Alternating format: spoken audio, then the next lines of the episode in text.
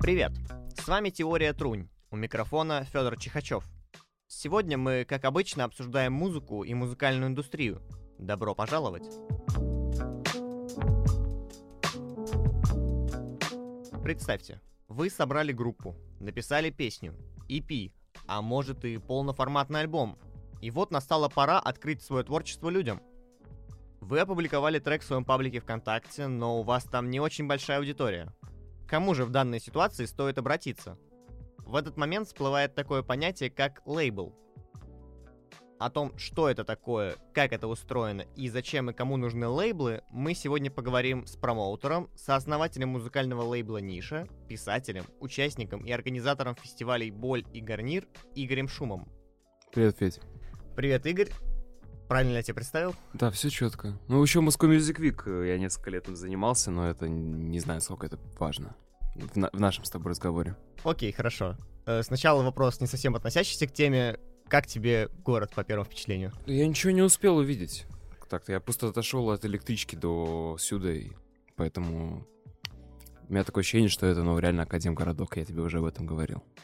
Ну, такое обманчивое впечатление, да. Собственно, правильно ли я вначале описал ситуацию, в которой музыканты обращаются к лейблу?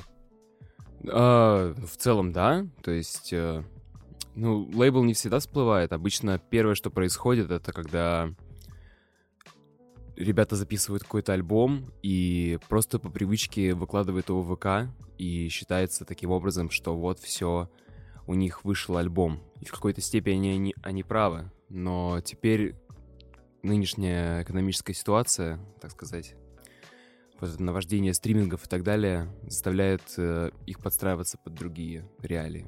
То, что они должны... Альбом не вышел, если он не появился на Apple Music, Яндекс Музыка, Spotify и так далее и тому подобное.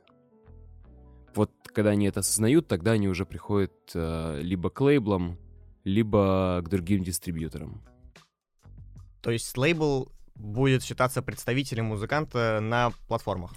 Это, ну, не совсем так. Э, Представитель музыканта — это все-таки очень такое абстрактное понятие.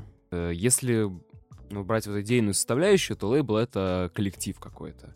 Это некий бренд. То есть, когда музыкант, вот он, например, условно говоря, группа X слушает группу Y, и видит, что группа Y выпускала свой альбом через лейбл Z. И они такие, ну, раз э, группа Y такая хорошая, и вот они выпускают через лейбл Z, вполне логично, мне стоит к ним обратиться, чтобы быть причастными к тому, что они делают. Он там начинает копать, смотреть, кто выпускается, узнает там какие-то новые группы, говорит, ну, мне нравится. Вот в интернете они гадости не пишут, э, вроде бы никого не обманывали, скандалов не было, наверное, стоит им написать. Ну, и потом уже начинается техническая рутина. Мгм. То есть сейчас лейблы занимаются немножко другой работой, чем 20 лет назад. Ну, лейблы... Само понятие лейбла, оно достаточно сильно изменилось за это время. То есть и остались такие вот major лейблы, которые... Ну, которые у нас принято считать вот как вот эти вот, знаешь, 60-х, 70-х, там вот эти красивые ребята в костюмах, которые ходят, Фирма «Мелодия». все проталкивают. Слушай, я, мне достаточно... Я не стал бы сравнивать это вот с музыкальной индустрией в Советском Союзе, потому что м, она все-таки разится сильно по сравнению с современной российской. И современную российскую, наверное, было бы более эффективно, качественно и показательно сравнивать именно с индустрией вот той же самой американской либо европейской. Лейбл изначально был заточен под продажи энны. То есть, например, раньше почему музыканты катали в тур? Потому что им нужно было продать свои пластинки. Теперь музыканты катают в тур, потому что им нужно зарабатывать деньги на гонорарах. Тогда лейбл играл свою большую роль, потому что он был посредником, у него были очень множество контактов, он мог организовать эффективный процесс. По сути, лейбл — это такой сверхуправленец. Ну да, то есть, получается, лейбл э, подписывает артиста, он ему дает какой-то э, саппорт в туре, грубо говоря, пиарят немножко его, и тем самым артисты собирают народ на концерт. Это надо смотреть уже, какие договоренности с лейблом, потому что некоторые лейблы, например, они а, прописывают в договоре то, что вот они организовывают рекламную кампанию какого-то, вот, собственно, релиза, на который они подписывают. А, кто оплачивает эту рекламную кампанию, это уже вопрос второй, потому что у некоторых лейблов есть такое, что они сами на себя это берут, а потом мелким шрифтом написано, что это оплачивает артист постфактум из своих выручки.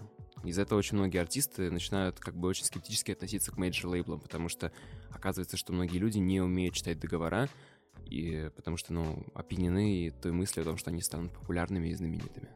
Окей, тогда вернемся, наверное, к лейблу Ниша, который ты представляешь.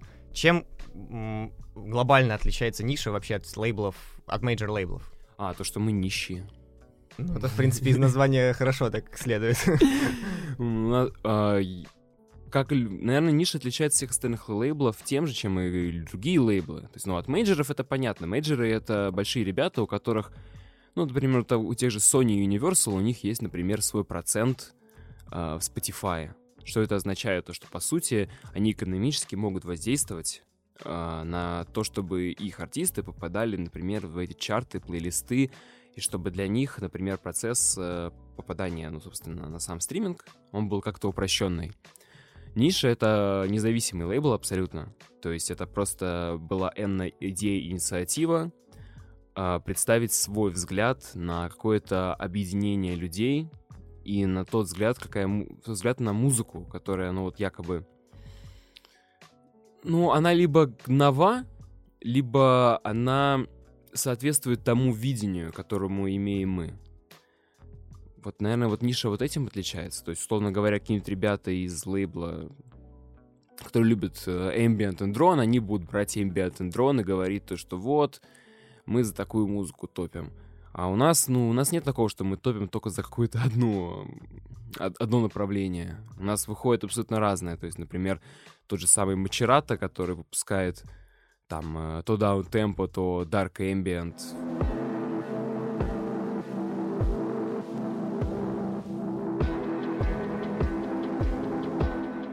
Ацетота, который делает IDM и смешивая это с фолком.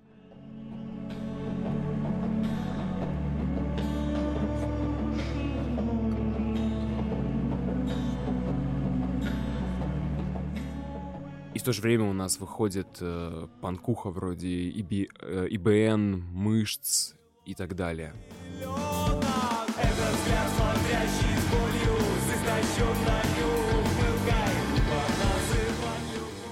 Вот, один человек, с которым мы работаем по продвижению, по публикациям, он э, как-то сказал мне, ребята, у вас то выходят какие-то самородки, то полнейшее говно. И вот я только поэтому за вашим лейблом слежу. Мне интересно, что будет дальше.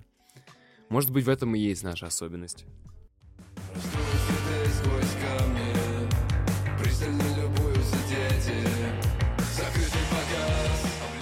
Интересно. Ну, то есть, ниша появилась как группа единомышленников, которым интересно слушать разную музыку и давать ее народу. Нет, э, лейбл Ниша изначально появился как э, идея о том, а давайте попробуем заработать денег. Первое же время мы поняли, что это дебильная идея, поэтому давайте делать это для души. Поэтому я не сказал бы, что это изначально была как идея вот единомышленников. Типа, ну да, была идея сделать свой лейбл, представить свое музло, но, конечно, в основе всего этого лежало все-таки э, какое-то ну, желание что-то как-то заработать, открыть для себя вот эту вот новую сферу распространения музыки. Но как только мы поняли, что на этом мы как-то особо ничего не зарабатываем, мы поняли, что ну давайте тогда разгуляемся по полной. Будем... Да, Ди- музыка для души. Да, будем искать музыку для души. Окей. А как ты вообще пришел в сферу музыкального entertainment а? В 2017 году я играл в группе, и увидел пост о том, что на фестиваль Боль нужны волонтеры. И тогда моя такая чудушная душонка, извините за тавтологию, сказала, слушай, наверное, было бы отличной идеей понять, э, как это все устроено изнутри. Я такой, ну, отличная идея. И пошел волонтером. Был э, помощником стейдж-менеджера на главной сцене э, Боль 2017 очень сильное оказало впечатление. В принципе, все мероприятие, подход, все вот это вот новое, происходящее. И каким-то магическим образом я потом оказался на Moscow Music Week 2017. и с тех пор из этой индустрии как-то не уходил. Сколько не пытался, но я до сих пор здесь. Мгм. А кто выступал на более в 2017 году? Да много кто на самом деле. Очень смешная ситуация, то что первого артиста, которого я там увидел, ну, фестиваль открылся, там толпа людей, свободное время есть, я пошел э, поглазеть, послушать. И первое, кого увидел, это группу Верблюдес. Угадай, кто тебя не любит. Нет, нет, ты почти поняла. Угадай, кто тебя не любит. И вот уже где-то спустя три года мы с Таней из Верблюдес ну, очень хорошо и тесно общаемся. Кто бы мог э, подумать просто. В принципе, все, кто выступали тогда, мы как-то уже более-менее э, все перезнакомились. Хотим мы того или нет. А выступали, ну, мне кажется, стоит посмотреть просто лайнап. Из тех, кто приходит первых на ум, ну, я там впервые Хаски услышал. Я не хочу быть красивым, не хочу быть богатым, я хочу быть автоматом. А, там выступали ЛСП, когда еще Рома Англичанин был живой. Но я просто тело, что тупо болит. Нелепое. Мне еще сказали тогда, вот мой менеджер, что типа, чел, надо найти группу ЛСП, вывести их на сцену, а я вообще не знал, что такое группа ЛСП и как они выглядят. Я такой бегаю по гримеркам, э, уже в конце такой смирился с тем, что я не найду их никогда, сел, и мне такие челики сбоку говорят, «Э, yo, кого ты ищешь? Я такой, я ищу группу ЛСП. А, ну так вот мы группа ЛСП. Вот это, конечно. Да, да, в таком духе все происходило. Так, кто там еще был? Дельфин. Мы обязательно встретимся, слышишь меня? Прости. А остальных я, честно говоря, не запомнил. Но это был 2017, я тогда вообще музыки даже не знал. Я до этого там слушал э, совсем другое, и даже вспоминать об этом, честно говоря, не очень хочется. Окей. Собственно, мы вышли на тебя и на лейбл вот почему. Э, недавно вы к себе подписали группу Ил, наших талантливых ребят с Фистеха. Э, как произошло знакомство с ребятами? Кто на кого вышел? Они вышли на нас.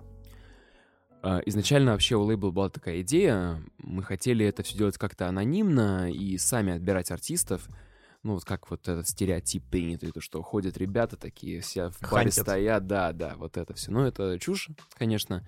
Мы реши... Нам уже просто после первых же релизов стали написывать множество музыкантов, как-то через кого-то они узнавали. Люди не умеют держать секреты. Вот, и мы потом... потом вышла статья на имя про независимые музыкальные лейблы, где я обронил такую фразу, типа, ну ладно, ребят, присылайте, что у вас есть. И с тех пор нам присылают кучу музыки, и вот если не ошибаюсь, как с группу Ил мы так и услышали. Изначально песня была какая-то сомнительная, то есть мне, вот, например, не понравилась по, по сведению, в общем. Но я, по сути, играю у нас на лейбле такую роль э, э, такого отсевного. То есть, если через меня это прошло, это наверняка что-то не очень плохое. Ну, Такой критик, первичный критик. Первичный критик, э, есть при этом те релизы, которые я объективно понять не могу. То есть, например, всякие вот поп-музыка, мне она абсолютно не близка.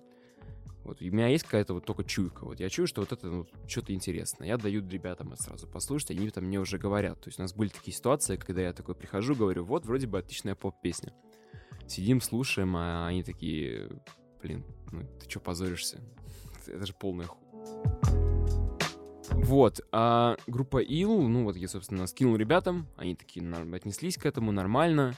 Потом они пришли к нам на дискотеку, которую мы устраивали. Я тогда не очень красиво поступил, потому что был весь в запаре. А Они такие молодые, красивые, блестящие. Такие, привет, мы хотим знакомиться. А мне все, что тогда хотелось, это просто посидеть отдохнуть хоть не на пару минут. И в итоге они послушали, ну не сказать, что совета, наверное, мое мнение, что стоит переделать запись. Они перезаписали и пересвели ее у Андрея Иванова из БН. Очень талантливый человек, Андрей, респект. И выпустилась она в итоге у нас, эта песня, потому что она получилась очень хороша. И это была песня «Мои лучшие друзья». Да, все верно. Как бы я хотел услышать улицу. Вот так вот они попали к нам. Окей, а сколько вас человек в команде лейбла? В команде лейбла... Вот изнач- и именно людей, которые занимаются лейблом, а не музыканты. Вот я имею так в виду. А, хорошо. В команде лейбла изначально было три человека. А, Когда он э, был создан, это, собственно, наш юрист, Степа и я. Но как развивалось, собственно, Степина, так сказать, агентство, у нас там появлялись отдельные новые люди. Но э, на данный момент лейблом целиком занимаюсь только я. Мгм, То есть так прям единолично. Ну, есть технические моменты, вот а я, я их устраиваю, мы их делаем с юристом и его командой. Мгм. Э, Кто сейчас из лейбла круче всех? Ну, из исполнителей. Ну, ты же понимаешь, что это неправильный вопрос. Я не могу дать на него ответ. Это как, знаешь, говорить, кого из детей ты больше всего любишь. Вот, это как раз вопрос я хотел задать следующим. Считаете ли вы себя семьей? Мне хотелось бы считать нас семьей, но я, честно говоря, считаю нас сектой, скорее всего. Такая авторитарная секта, построенная на преданности. Если кто-то оттуда уйдет, ну, как бы, мы никого не держим, но будет, конечно, неприятно. С другой стороны, мы же не какие-то эти, как они называются, саентологи, которые там посылают кучу вот этих э, хейтеров и так далее. Не, у нас такого нет. Мы слишком нищие, чтобы быть такими. Окей, но все же вернемся к исполнителям. То Мгм. есть насчет кого ты можешь сказать, что вот эти ребята, вот ты их взял, и они прям стрельнули. Чтобы э, взять и стрельнули, ну, я думаю, честно говоря, что у нас прям вот такого, чтобы взять и стрельнуть, наверное, это было бы нечестно эти заслуги присуждать именно нам, потому что многие музыканты, которые на нас подписаны, они прошли какой-то энный путь. А, Выпускались через другие лейблы, какое-то время занимались рабо- э, ну, музыкой, работали над собой. И отдавать роль лейблу, это, наверное, было бы неправильно. Все-таки мы оказываем ту поддержку, которая нам посильна. И мне хочется думать, что если их музыка выстрелила, то это все-таки скорее не наша заслуга, а заслуга того, какую, какую музыку они делают, каким, каким образом они делают и какого качества. Мы уже пытаемся ее донести до людей. На себя такие заслуги как-то брать не очень хочется, это как-то слишком понтово. Мгм, Хорошо. А в каких мероприятиях вы принимаете участие? Вы организовываете их сами или, может быть, там говорите, эй, ребятки, мы тут лейбл независимой музыки, возьмите нас к себе на фестиваль или что-то такое?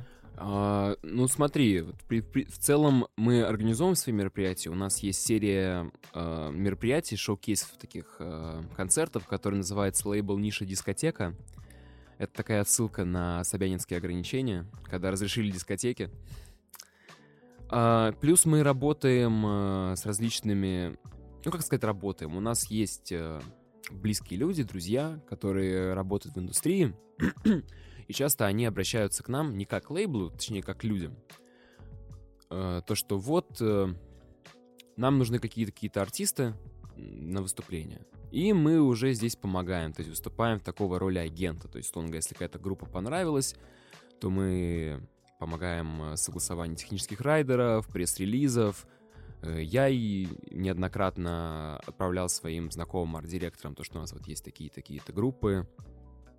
Э, Почему бы не позвать их выступать? И такие кон- в итоге выступали. Я не помню, что кто-то был недовольный.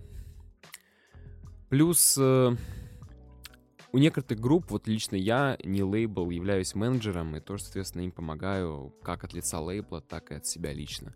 Но мы в целом пытаемся по любому нашему артисту помочь, если у него есть такая потребность. Будь это, типа, нам нужны контакты организаторов мероприятий в Украине, либо не мог бы ты посоветовать мне там э, такую-то где-то где-то записаться, или привет, мы хотим э, просто сгонять, э, выступить не в Москве, не мог бы ты нам помочь? Я такой, ну ладно, пошел, э, спросил своих знакомых, договорился, и вот все.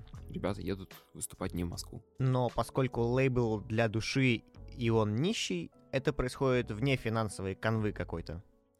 Ну смотри, давай вот по чесноку, не, это будет нечестно врать, например, если я вот договариваюсь за кого- кого-то за выступление, то есть я трачу свое время на то, чтобы согласовать райдеры, прийти, все это проконтролировать, э, в принципе, поднять свою жопу и пойти с кем-то договориться, о чем-то и предложить. Э, Наверное, я считаю, что это правильно за это получить какое-то энное вознаграждение. То есть, поскольку я проявил какую-то инициативу, это уже не важно, как на что лежит в ее основании. Заработать, либо продвинуть группу. Это как бы вся смешанная такая картинка. И в таком случае, ну да, могу попросить за это вознаграждение. И это ок. Ну да, в принципе, в принципе, да, за организаторскую работу, за какие-то свои Да. навыки менеджера, что-то вроде уже. Вот, если никаких деньгах речь не идет, и ребята как бы прямо об этом заявляют, то что типа, слушай, ну мы вот, ну, не хотим гонорар, мы просто хотим выступить где-то. Как бы хозяин барин, я тебе просто так помогаю. У меня как бы, ну, проблем с кому-то помочь нет. Мгм. А чем ты тогда занимаешься вообще в целом, кроме лейбла? Ну, то есть, нужно же как-то немножко жить еще. Я живу по аскезе. Мне много для жизни не надо.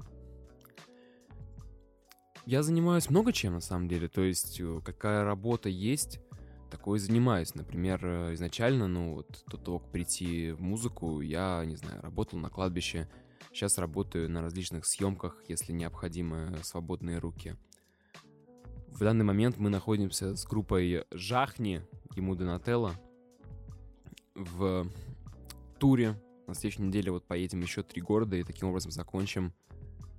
Привожу других артистов в Москву. Например, 9 апреля привожу из Минска группу Нюрнберг, постпанк такая, постпанк-дуэт. Мы с ними познакомились давным-давно, и вот очень счастлив, что могу их снова привести.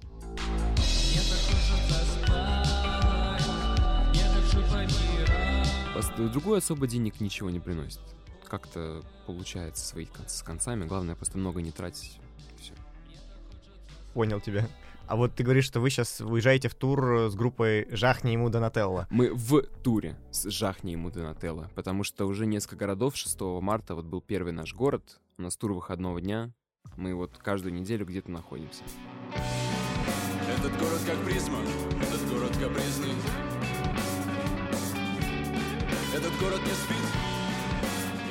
Каждый выходной вы в какой-то город уезжаете. Да, например, вот 6 марта был Зеленоград, потом э, 11 марта Ижевск, 12 Пермь, 13 Екатеринбург, 19 была Казань, э, вчера была Москва, М, 2 будет Ярославль, 3 Питер, 4 Петрозаводск. То есть мы просто, условно говоря, в четверг, в пятницу выезжаем, садимся на поезд, в понедельник возвращаемся обратно в Москву. Ну да, ночным поездом туда и обратно потом. Да, Ну, то есть, получается, география довольно широкая. Это почти, ну, европейская часть России покрывается. ну мы доехали до Урала и обратно, вся тур по центральной России.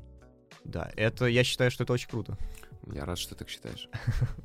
Э, Какие есть планы на будущее у вас? Может быть, вы как-то планируете расширяться, развиваться? Появятся новые проекты под брендом Ниш или, может, там, под твоим сольным брендом каким-то? Не, я не очень люблю к себе как сольной личности привлекать внимание. Скорее, мне больше нравится ассоциироваться с лейблом. Я не думаю, что в ближайшее время мы будем э, как-то расширяться в плане, ну, вот, организации. Скорее всего, мы будем э, двигать тему наших дискотек. Например, мы собираемся устроить одну в э, Петербурге. Очень хочется устроить что-то подобное в Казани и в Екатеринбурге. Там как раз открылась целая улица клубов. Ну, Там три клуба, либо два будет на улице 8 марта. И было бы круто в каждом клубе по 5 групп сделать, но это, естественно, требует ценные расходы. В данный момент э, те, кто раб- вот нам помогает по лейблу, они работают с фестивалем Аваз, который пройдет в Казани. Поэтому я думаю, что если какие-то и будут происходить подвижки в лейбле Ниша, то они будут, скорее всего, ближе к осени. Пока что мы просто нацелены на то, чтобы привлекать новых артистов, а, готовить следующие релизы. У нас, например, почти уже весь апрель забит. А, Посмотреть, что можно на май, готовится ли что-нибудь. Может, кому-то тур подготовить. Вот, например, со штадом поеду в тур в августе, скорее всего. Мгм. Итак, подведем такой краткий итог. Кто может прийти на лейбл Ниша? Любой музыкант, который имеет там более-менее прилично сведенную демку, которую, которая тебе понравится. Не, ну это будет неправильно сказать, что мне понравится. Э, Как вот, значит, прийти на лейбл? Давай так, кто может написать лейблу Ниша? Абсолютно любой, даже собака какая-нибудь может взять и написать лейблу Ниша. Кого могут послушать? Послушают в итоге всех. Ну, у меня регулярно каждый день начинается с того, что я надеваю наушники и все это слушаю.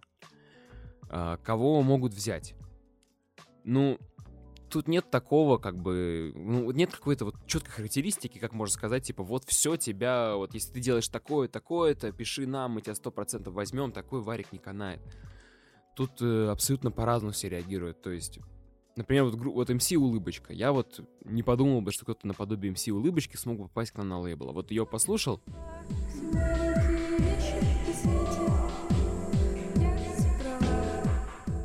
все, забирай свои слова обратно. Очень понравилось. Качественный материал, интересный подход. Девочка своеобразная, выступление у нее отличное. Ну, она повзрослеет немножко, и у нее будет и не еще лучше, конечно. А, поэтому попасть может в теории каждый. Но только в теории. Окей, понял тебя. Спасибо большое, Игорь, что добрался до нас. Спасибо тебе, Федя, что позвал. Вот, ждем тебя и других ребят с ниши еще к нам в гости. Может, притащите каких-нибудь музыкантов, когда у нас будет э, хорошая студия. Э, и мы, может, что-нибудь запишем вместе еще. Конечно, обращайтесь, ребят. С вами была Теория Трунь. Слушайте музыку, любите ее и помните, в основе всего лежит Трунь.